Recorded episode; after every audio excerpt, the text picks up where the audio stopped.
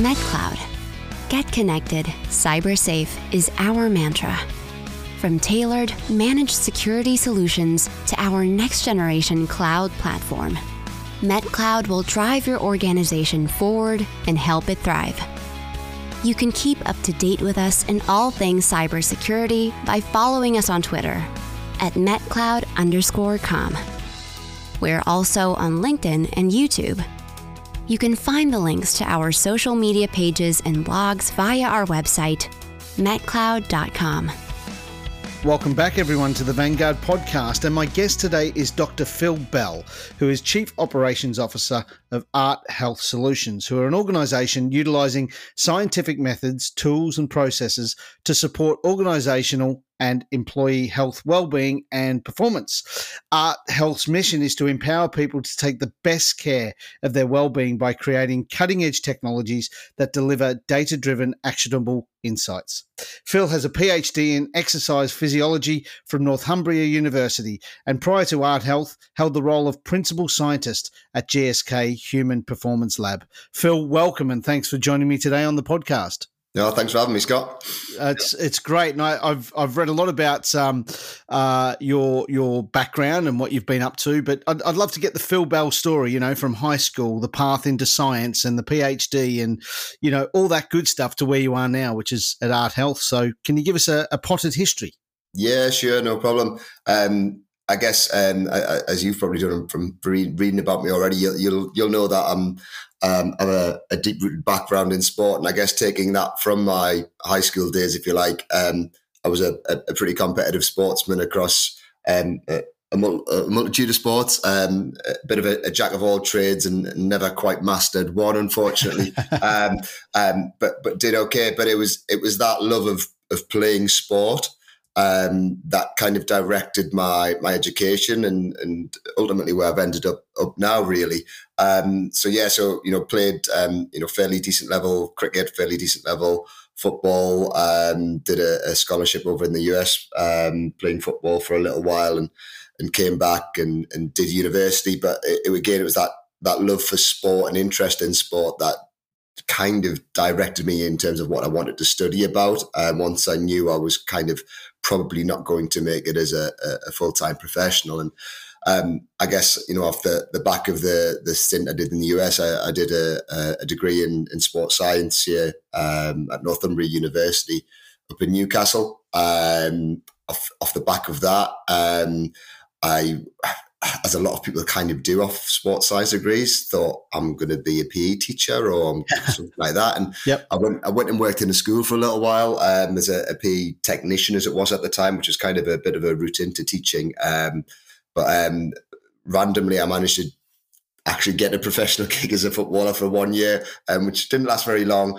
Um, it was nice while it happened, but um, again, it, it, just kept reinforcing, you know, that, that golden thread of, of sport was being involved and Still wasn't quite sure what I wanted to do off the back of that. Went in and did a, a master's degree um, down at Leeds Met.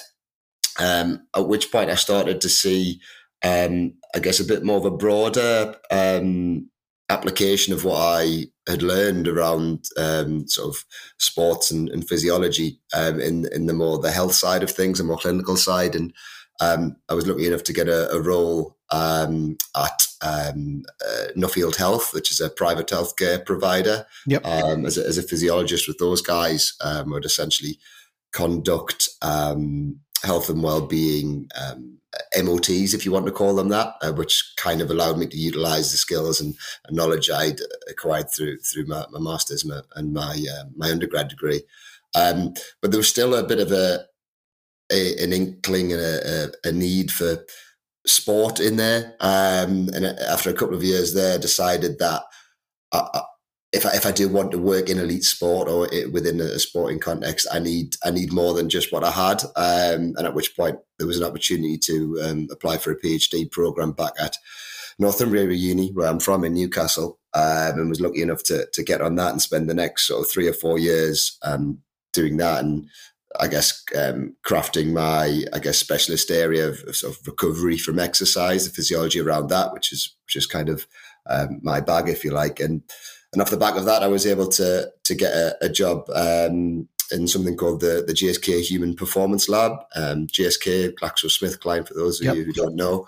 Um, big pharma consumer healthcare company, um, multinational, huge organization. Um, but they set up this human performance lab, which was essentially um, a lab that was designed to work with elite athletes, provide them with um, sports science support to help them do whatever they do better, whether that be jump further, run faster, um, go somewhere different, whatever it may be. Yep. Um, we were there to support them. And, and, in exchange for supporting them in this high spec, high tech lab, in exchange for doing that for free, they kind of um, sold, they sold their, their bodies to us a little bit to, to do research or at least give access to some of their their um, cohorts. Um, gotcha. And that, and that research that we did would then um, be back translated as kind of back translated, sorry, um, to the, the wider GSK's kind of exploratory um, research that they could start to um, um, develop products and, and innovate on um, of things that, that they already had going. At that that that came to an end around about five five or six years ago there now. at which point, myself and uh, my, my now business partner um, got our heads together um, and decided to set up ART. Um, and, and, here we are today, um, providing, uh, I guess, corporate healthcare um, support from a, an evidence and data based um, perspective. and yeah, that's a, a, a potted history. Um, could fantastic. have loads more deal, but I um, trying to get through it. no, that's that's fantastic, Phil. I really appreciate that. You know, there's there's probably so many tangents we could go off right now on, you know, professional football, uh, cricket, obviously from from my perspective, yeah, um, all that. But we'll we'll we'll leave that for another time. But um, um, I, I guess the first question I'm going to ask you here, and before we get into you know a couple of other things, but um, one thing that really hit me here was as you were going through school, it was all about the sports, right? And there are so many kids out there, and there are so many parents of children out there that are worrying at the moment. You know, kids are going through their GCSEs or their SATs or or whatever. Um, from my perspective, you know, children trying to determine uh, courses they need to take for their a levels and and all that kind of thing. Um, to try and define what they're going to do in their careers. Now, you and I both know that most of the time at 16, 17, 15 years old, you have no idea what you're going to do. But for you, it was all about sports. For me, at the time, it was all about engineering, which led into sports. Because a bit like you, I was always pretty good at most sports I did, um, but couldn't really, you know, excel at one. I, I guess cricket won out. But um, were you always scholastic or were you always into that intellectual side of things? What were, were you always one of those kids that oh he's a smart kid he's in the top you know 5% of the group um, because obviously people associate a phd and a doctorate as you know massively intellectual or massively intelligent and i'm not saying people aren't but what i'm trying to define here was sports seemed to be the catalyst not education. So how how did that you know transpire to be together? Yeah no, I, I would um very much like what, what you're saying there. That I was, um, I guess I've always, I've always been smart enough, intelligent enough, yeah. um, and I think at at kind of um, high school level and up towards GCSE, um, I could kind of get away um, get away with it to an extent of being a, a relatively intelligent kid. Nat- naturally, you know, I, I wouldn't say I was the best student in the world, but yeah. um, I, I could I, I, could get away with it to an extent. Um, I, I, wasn't a terrible student, but I certainly wasn't, um, you know, committing hours and hours and hours to, to studying. It was very much my, it, it, was alongside my sport, which I was committing hours and hours and hours to. Yeah. Um, I guess at the next phase of my educational um, stop, if you like, um, that's where I got a little bit found out, to be honest, because I think when you move from GCSEs up to A levels, it was quite a big jump. Um, and um, whilst I was still trying to continue along the sporting lines, um, I probably made a slightly bad decision in that I didn't go to a, a, school sixth form. I went off to a college where there's a lot more freedom, um, and and I didn't. It, it, didn't. I say it didn't click for me. The reason it didn't click is because I, I, I didn't put in what I needed to at that, that level. I was, I guess, I was lucky enough that I was quite good at sport that allowed me to to get the scholarship in America, um, where you know, I could I, I, I, got in based on a single test, the SAT test, that people may have heard of before. Yep. Um, yep. They, they, didn't really look at my A levels, um, which is a good job because I I didn't really get it. I got a B and an E, I think it was. Right. Um, which, you know, doesn't really tally up with someone who's gone on to do a PhD. Um, but I think what it possibly does show is that it, it also isn't the be all and end all at that age um, because there is different routes to, to doing things. So I think that the golden thread was always for me was sport. And I guess it was a little bit of a wake up call um, at that, that A level time of my life. And, and thankfully I had the sport to fall back on a little bit, but that also gave me the route into further education. Um, so I think, you know, what I, what I would probably try to say around all of that is, is there's a, several ways to skin a cat. And yep and I don't think necessarily my route is correct or someone else's route is correct. And being a heavily academic or heavily sport, I just think if you've got a passion for something, you will find the right find a way to get to it, and there might be some wake up calls along the way. Um, but for me, anyway, um, it, it, it, got me to to a point where you know I was able to to do both my sport um, and study um, in an area that I was really passionate about. Love that. I love that. There's there's a there's a quote right there, Phil. Passion, passion for something, you'll always find a way. There we go. I love it. I love it. So, um, so I guess we, you know, I, would like to talk a little bit more about art and and setting up with your with your partner in what was it five years ago? I think you said, yeah. and because one of the things that that is really prevalent now, I think, in not only just in big companies but but smaller companies, is employee health. Um, I think it's a huge topic, and I I beg to differ with anyone that says that companies are not looking at employee health nowadays. You know, whether it's mm. whether it's their you know welfare, whether it's um, you know healthy body, healthy mind. For an example, I did a walk this morning, and then I'm doing couch to five k. Um, so I jumped on the treadmill in the garage after I did my five k, uh, four k walk, and you know what? The whole morning's been so productive because I've just felt amazing. You know, I'm 50 years old. I'm overweight. Um, but you know it's it's amazing how you feel and i think companies are really doing that. I work for a company that that that gives wellness days and i think that's becoming you know there's more companies doing 4 day weeks all about all about employees well-being. Tell me from from your point of view what you've seen and also what art's doing um you know your company's doing to to mm. promote this and help the people that you work with.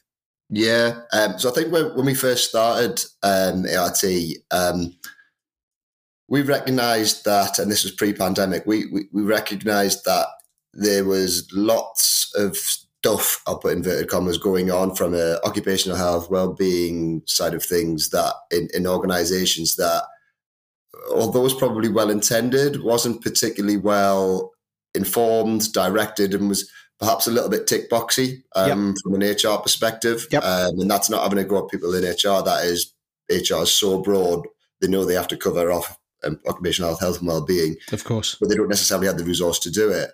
Um, and what we felt was there was a, a real market opportunity for us um, to provide something that made it a lot more bespoke in terms of what your organization and your people need um, by using, you know, we're scientists by background, u- using data and science to inform what is actually going on with your people in your workforce, not what is going on in someone else's workforce. You see, you know, a lot of white papers coming out there saying X amount of productivity was improved or mm-hmm. X amount of this, that, and the other. It's like, okay, you've taken a cross section of people across the world or whatever industry. That's not your people. So why are you using somebody else's information to inform what, what you should do? So we, we felt as though we, you know, you sh- there's an opportunity for people to get more of a return on investment because they are using data that's collected from from their from their people. Yep. Um, so that that was kind of, um, I guess, where, it originated from. And I think since um, since the pandemic, as you've uh, alluded to, it's it's only gained and snowballed massive momentum. Um, I think employers and CEOs and, and senior leaders are, are, so much more um, attuned to the importance of the employee and the functioning of their business and there's more links starting to sort of be created in people's brains around well, if I've got healthier, happier, high performing employees, that can only be a healthier, happier, higher productive business, yep. better operating business. And I think one of the things what we're often challenged with is, you know, um, particularly if you talk to, to a CFO, say, what what's my financial return on this? Um, and I think that's, you know, we, we would always point it back to, well, you've got a, um, a healthier workforce, which means you've more likely to, to receive absenteeism. Yep. You've got to have a healthy, happier workforce, which just means you're more likely to, to retain your staff. Um, and you put those two things together and you're going to be more productive, which means from a bottom line business, bottom line perspective, you should have more cash in the bank. And, and, and you know, I don't think that should be a massive, massive leap of faith. The difficulty is, is organizations want that dollar to be shown straight away. And with health and well-being programs and interventions, it's not going to happen overnight. You're not going to see a change in absenteeism or productivity or retention in in three weeks' time. You're going to see it in th- three months, six months, twelve months, and you have to have that um, in, invest, I guess, in that um, that way of thinking to see the the the, the benefit down the end.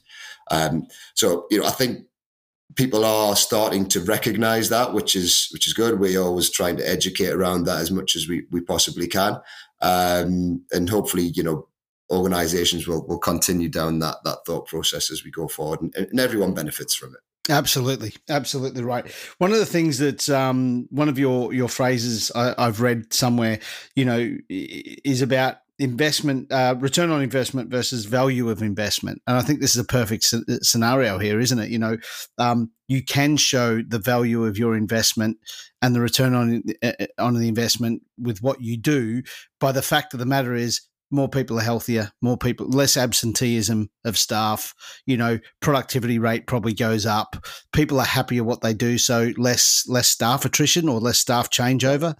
Um, so there's so many elements of that return on investment that that you can point just by just by having a, healthy and happy workforce. Yeah, exactly. And I think you know one that the value of investment piece it, it ultimately leads to a return on investment. It's yeah. just putting that value in your mind to start with, um, in that you know you've got this happy, healthier workforce, happier, healthier workforce. Um, that is value in its sense on its own. Before you know, even from an ethical perspective, it's better to have that than not.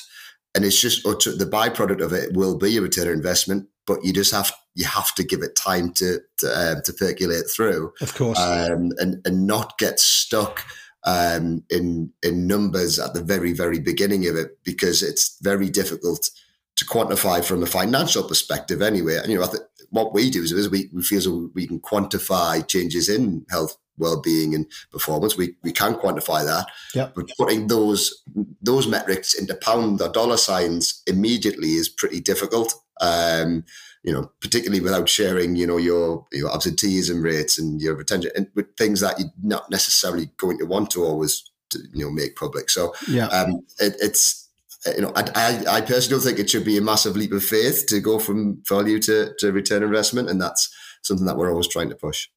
It's it's a good one, and just a just a side question on that, if I may, Phil, and that is with the CEOs of the organisations that you're speaking to, and no doubt you're speaking to a cross section of businesses when you when you, when you do your your business and and and um and you know help organisations with their with their policies, but from a from a feedback from CEO level, are they getting it? It's it it's certainly moving in the right direction. Um, it's it's I think often the CEO the CEO is actually more amenable than the CFO, if you like. yeah, um, yeah, yeah. The CEO, you know, is a much it's a, it's a broader remit, and and they, they, get it, you know, they get it, and it, you know, and it's it, it like I say, it doesn't take a massive, it, it's not a massive leap of faith. It's quite um, logical to follow those steps. I think, yes, from the, the CFO's perspective, is they're, they're tasked with you know looking after the looking after the pounds and ensuring whatever their their spending is providing a return. And um, I, th- I, think the the the the wheel is st- certainly turning. There's more I think that needs to be done but I think it as more organizations start to embrace you know the health and well-being and and being uh, the side of things it's going to become kind of it becomes an expectation, um, and I think it's you know one of the points is, is it it's kind of being more driven from the bottom up as well because you know, you know the new generation of workers um, they are they're a bit different to, to previous generations in terms of it's not all necessarily about how many pounds or dollars you can throw in front of them. They've got different values and, you know, a lot, a lot around sustainability and, and ways of living and climate and things like that, but also about how are you looking after me as a person rather Yep. than just give me an extra five thousand pounds and I'll come and work for you. Well, actually, I'd rather go to a place that's got a, a much better culture that wants to look after me. It does the right things because that's what I value. Um, Yep. Those are my values as a as a as a generation, um, and those we, we are starting to see that that come through a little bit there now, and, and hear that when we do talk to organisations, they're having those those same um, those same conversations with the potential employees. So, um, yeah, that, that bottom up um, view, I think, is is really um, something that that organisations need to be aware of.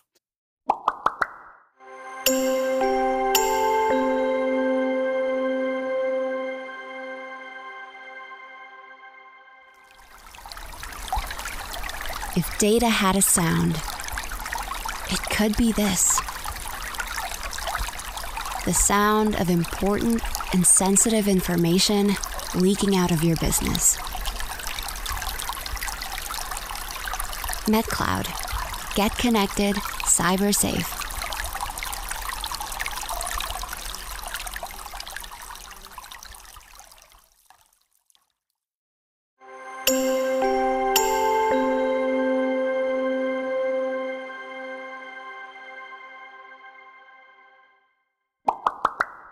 It's a really good point. You mentioned culture, and and culture is one that um, you know. Again, it's another buzzword in in in all industries now, isn't it? You know, I've got the best culture. You know, Mhm. I'm I'm developing a culture within the business. But do you think now that that the cultures that are being developed within businesses, well well being and the the performance element that that well being can bring, is being written into that culture policy?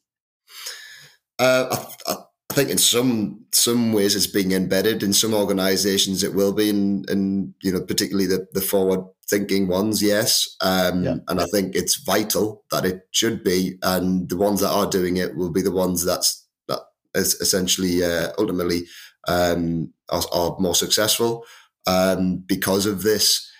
I guess new way of thinking and new values and what is important to the to the new generation of um, of employees.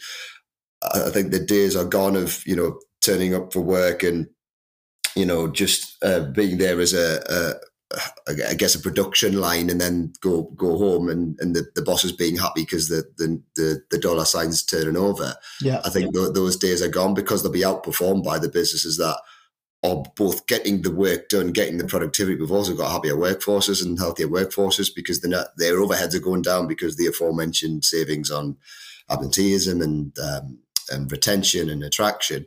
Um, but they're also getting the, I guess, the compound effect um, of, of of those people um, becoming more experienced and more productive within the business. Um, so you know, I, th- I think if it's not being written into policy or written into um, uh, whatever culture documents that they want to provide, then it, it, it it's missing a trick. And I'd be surprised if you know um, the new generation of leaders aren't already thinking that way. Yeah, I definitely agree. And you know, you're a scientist, so you're data driven. Um, Most individuals now are more data driven than ever before. I would say so. You know, that data correlated with you know happy happy staff and and and better perform. You know, better attendance of staff and so forth. That must all correlate to a to a, a good culture within a business, surely. Yeah, but it, it it's it's got to. I mean, it's it, it. Yeah, see again, it, it those things just will correlate. Um, Yeah. There's no two ways. It's kind of it's kind of cause and effect to it to an extent. Yeah. Um, so yeah, you know, the, I think it's you know if, if you're not building that stuff in, then you know your your, your business is going to fall behind. Yeah, you're falling behind. Absolutely agree. Absolutely agree. Love that. Um, we we like to talk about innovation on the Vanguard podcast, and and you know, um, in every industry there's innovation. Some industries are more innovative than others, of course. But um, from a sports science perspective, you know, using that data to support health, well-being, performance, it's been around a while at high performance level, but we are now starting to see it come into amateur sports and the business world. Is there anything that's really innovative in your world or in your business at the moment that that that you can you know you can put a finger on and say this is where it's going to be in the next couple of years? Yeah, well, I, th- I think the first point around, I guess, innovation and uh, I guess around what we do is um, what what we what, what's allowed us to do what what we do is is essentially the, the commercialization of a lot of technologies, right? So, um, you know, 10, 15, 15 years ago, smartwatches were probably non-existent, right? Um, and you know, now, now, you know, uh, you know, most people or a lot of people um, have, have, got a smartwatch, and we know from yeah. the from the data and the forecasting that you know a high proportion of you know at least Western societies anyway are going to have some form of um, smartwatch which allows you know data collection and people to be able to to access their their, their health health metrics. So you know that that innovation you know it, itself is is has helped us um, drive drive our business. Um, I think you know from a an innovative side of I was going to point to one thing that that we do and that we feel is really um, really sets us apart and allows us um, to provide some really important feedback to to our clients and end users um, is the piece around um, is around cognitive um, um, um, performance, if you like.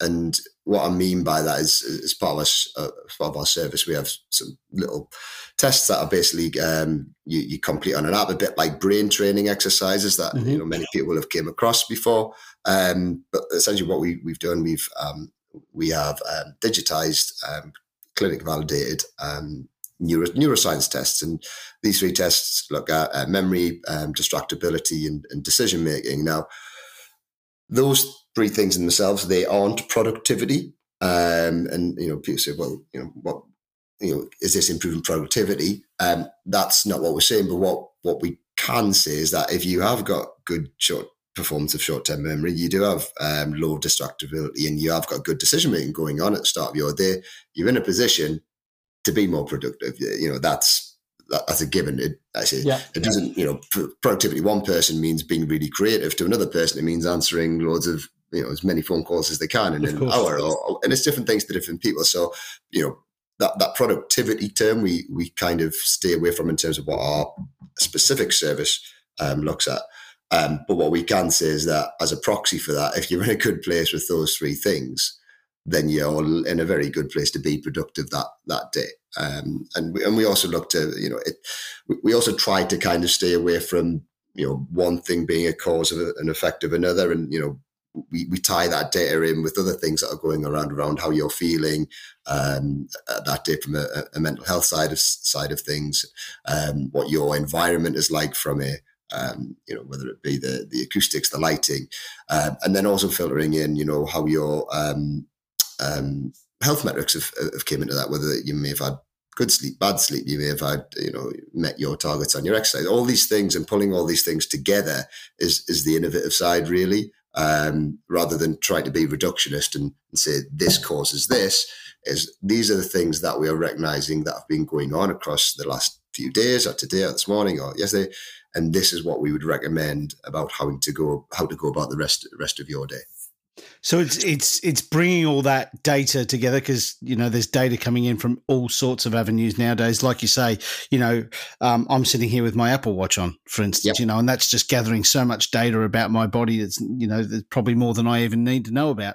Um, but it's getting all that together, correlating that, analyzing all that data, and putting it into one fixed output or something like that, right?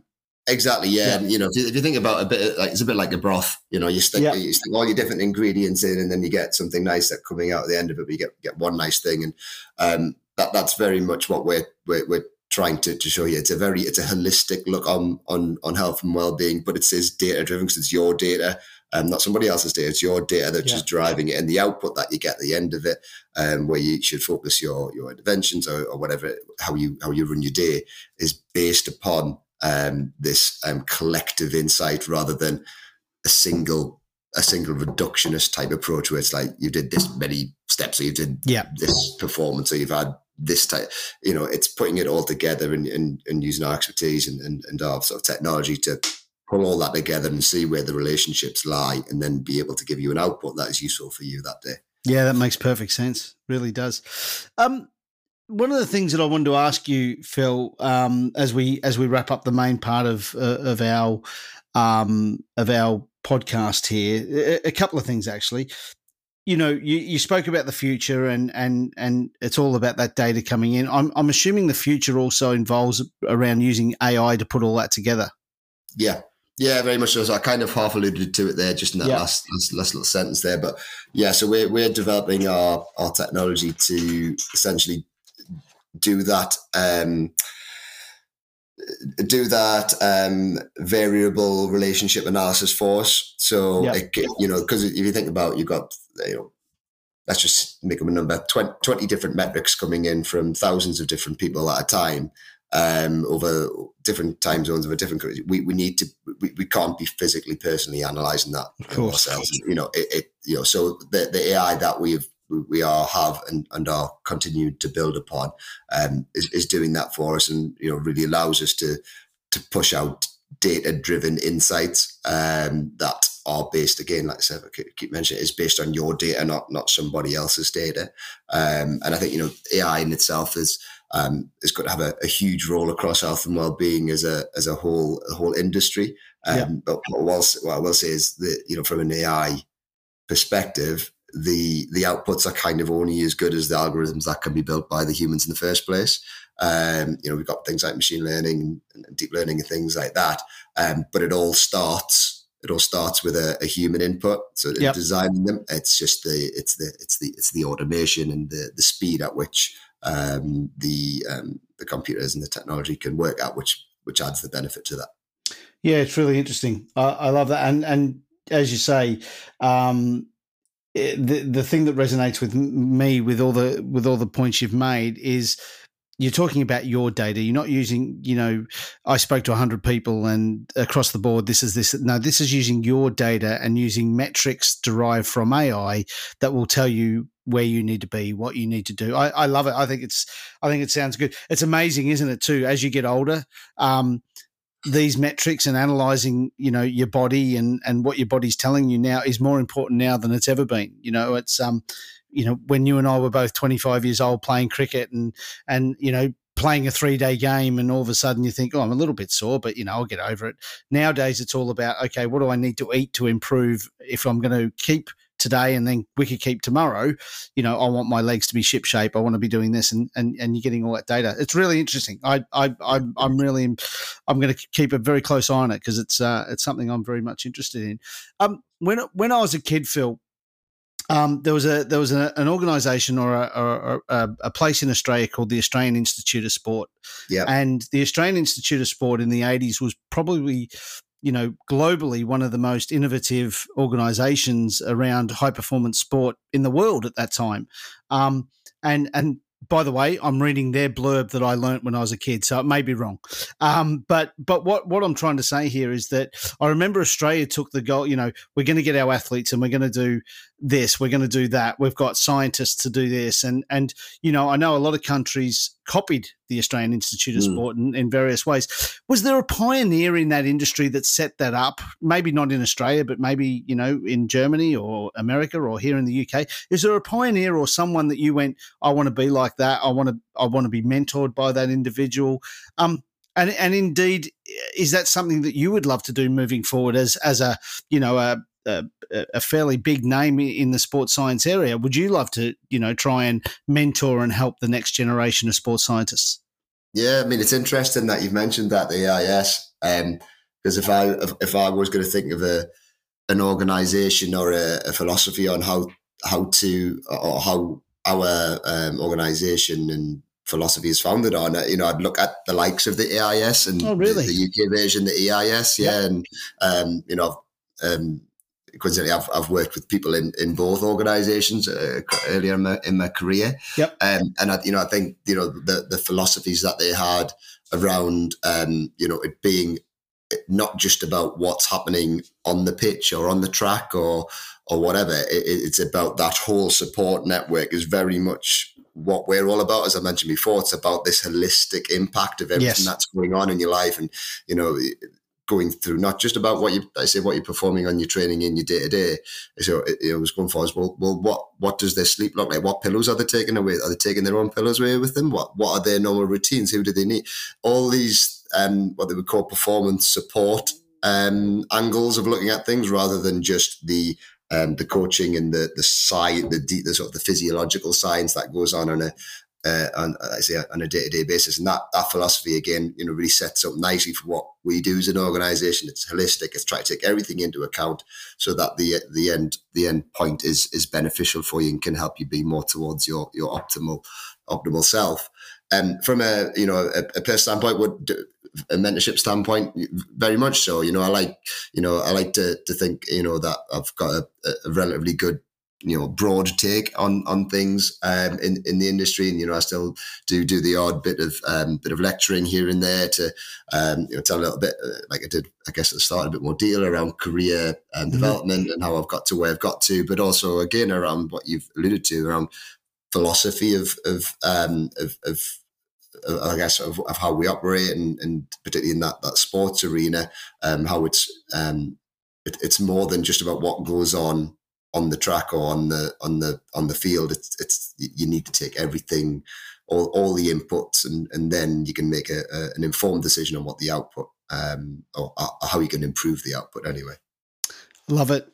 I, I I always so in my career, obviously, um, you know, sports always been very very important to me, and and I've always taken that sports philosophy into my business career, whether it's uh, working as a team, managing a team, um, you know, leading from the front, those type of those type of um, sports mentalities into my sales career. I, I'm, I, I, think I'm very lucky to have had that experience that mm. I could bring into my sales career. And, um, you know, I, I, try and help others. So, you know, mentoring, show them the career path that they could take, um, the mistakes I made. Uh, and there's a lot of them, by the way, Phil. Um, but, but, you know, just I, I, I completely resonate with all that. And, and I think, you know, taking a sports mentality or a team mentality into a business world has only been good. And there's been no negative from that whatsoever. So, um, uh, I, I, love some of the points you've made. Thank you so much for running through that. By the way, we're we're starting to mm. come to the end of time now, but I, I really love the way that um, you're bringing you know this kind of I, I, guess you, you have a phrase don't you? The olympics to the office. And i i, I really i really love that. I think that's uh, that's a great phrase. Tell me i i, I want to go into the quick fire three. These are these are questions i'm going to ask you. Whatever comes to the top of your head please answer um, as clearly and, and as uh, and as freely as you want. But um is there a failure in your career that you turned into something really positive or career defining? Um I wouldn't say this is a failure, um, but it was certainly a a, a crossroads, uh, which is basically when we started up the business. So, as I mentioned when I, earlier, I, I worked at GSK. Um, our whole business unit got made redundant. Nothing personal towards any one of us, no. but as a big organisation can do, they can, you know, and reinvest the money elsewhere. And you know, so I guess you know it wasn't a failure, but it was certainly a crossroads and an opportunity that that we took in both hands. Love that. I think everyone in their career at some point will go through redundancy or or whatever. So coming to those crossroads and taking the path, whether it's the right path the first time or the second time or the third time, it's it's being able to look back and see what you learned from those crossroads and and making those decisions that uh, that helps you get forward. I think. Um, Definitely. Um, really love that. What what um if you could go back in time, and uh, I know you're still a, a very young man, so um, you know, you. but um, if you could go back to your 20 year old self, what what advice would you give yourself? Um, I would say try and be live in the present as much as you yeah. can and absorb and be there with it. Um, I think as I get older, I wish I'd done more of that. And, and when you reflect, you see I had some absolutely amazing times and I'd, and um, amazing experiences, and, and, just wish I'd absorbed them more at the time. Um, so yeah, be present. Yeah, I, th- I, think that's a really good one, and and you know certainly in my case, some of the things I did and the people I got to spend time with, fortunately got to spend time with, got to play against, and that mm. we had no camera phones, so yeah. you know um, it's all in the mind. It's all up there, um, and and uh, hopefully that stays that way as well. We we spoke about philosophy and and um, and so forth earlier, what you live by. But do you have a favorite quote that you like, um, or or you know you run by? And I'll, I'll make an example. You know, one of the things, and people on the podcast have heard me probably use this quote numerous times, but one of the things my late father always said to me was a champion team always beats a team of champions. Um, nice. And it's one of those quotes that you know just resonates. It just resonates and resonates and resonates. And so many times, and you've probably seen this more than more than anyone. it's it's yeah. true, right? It's so yeah. true. Um, it, it, yeah. yeah. So and it you, kind of takes me um, that it, it's very similar to the one I'll, I'll, kind of give you. I'll give you that in a little bit of a philosophy one as well. But yeah, um, yeah. I mean, uh, you know, I guess from the, the quote side, um, I don't. It is a quote. It's my quote. Um, surround yourself with people who are cleverer than you. Yeah. I don't know even know cleverer is a word. Yeah, um, it is now. Said, it is now, but yeah, surround yeah. you. Yeah, smart, smart, smarter than you. Um, and you know, it, it, very much aligns with what you said about uh, uh, the champions and team of champions. Yeah. Um, and I guess that the, that philosophy side, and I guess this is more more of a general thing, um, is um, I've always thought it important to make one more friend than one more enemy. Um, and and for me that that means you you may have um, you know opportunities in your life and conversations in your life with people that you don't necessarily see eye to eye with or, or fully agree with, but that doesn't mean you need to create an enemy out of them. Absolutely. Um, I think there's a way of there's a way of navigating conversations and a way of presenting yourself and being mad about things that means because you just don't know in the future. So yeah, have one more friend rather than one more enemy. I think that's a great one, and what a great way to finish off. Phil, thank you so much. I've um, there's so much to learn, and there's there's so much to to read into. If anyone, I, I you know, if anyone doesn't go away from listening to this podcast and say, you know what, I'm going to l- learn a little bit more about um, sports science or, or well-being or performance analytics for for for stuff. Seriously, they probably won't be listening to the podcast that much longer. But um, I, I, you know, I, I think it's been great. There's so many things I'm gonna I'm, I'm gonna look at now for for certainly my team. And um, you know, one of the things that I, I mentioned earlier is about you know kids trying to trying to get through and trying to work out what they want to do in their careers. And and this is a perfect example of you know follow your dream and find out what comes out of it. You know, um, and I think that's that's really inspiring. So Phil, thank you so much for spending the afternoon with me th- today, and and um, I, I, really appreciate your time and, and good luck with that, and uh, hopefully we can get catch up and have a beer face to face or at a cricket ground someday. Definitely sounds good. Thanks very much for having me. Thanks, Phil. Cheers, guys. Thanks. My thanks to Phil for his time today and running through his journey of sportsman to scientist and how data and analytics can be used to promote well-being and success in the boardroom equally as much as on the sports field. A few things Phil said during our chat resonated with me. And first, it's the comment he said, if you have a passion for something, you'll always find a way. It's so true in so many things we do, whether it's breaking 100 in golf or aspiring to a position in our career, or even that dream car we've always wanted. You know, entrepreneurs have a passion for their business, their brand, and success, and they find a way to succeed. Secondly, the emphasis on using your data to produce plans and schedules to suit you not just a checkbox course to say that you've been trained or tooled up to be successful, but making sure that any analysis or plans are factored around your requirements, which will deliver better results. Finally, Phil said he wishes his 20 year old self knew to live life in the present and absorb the experiences, and that's something that I want to do myself moving forward. Great advice, Phil, and thanks. Join me again on the next episode of the Vanguard podcast, and remember take care, stay safe, and keep on innovating.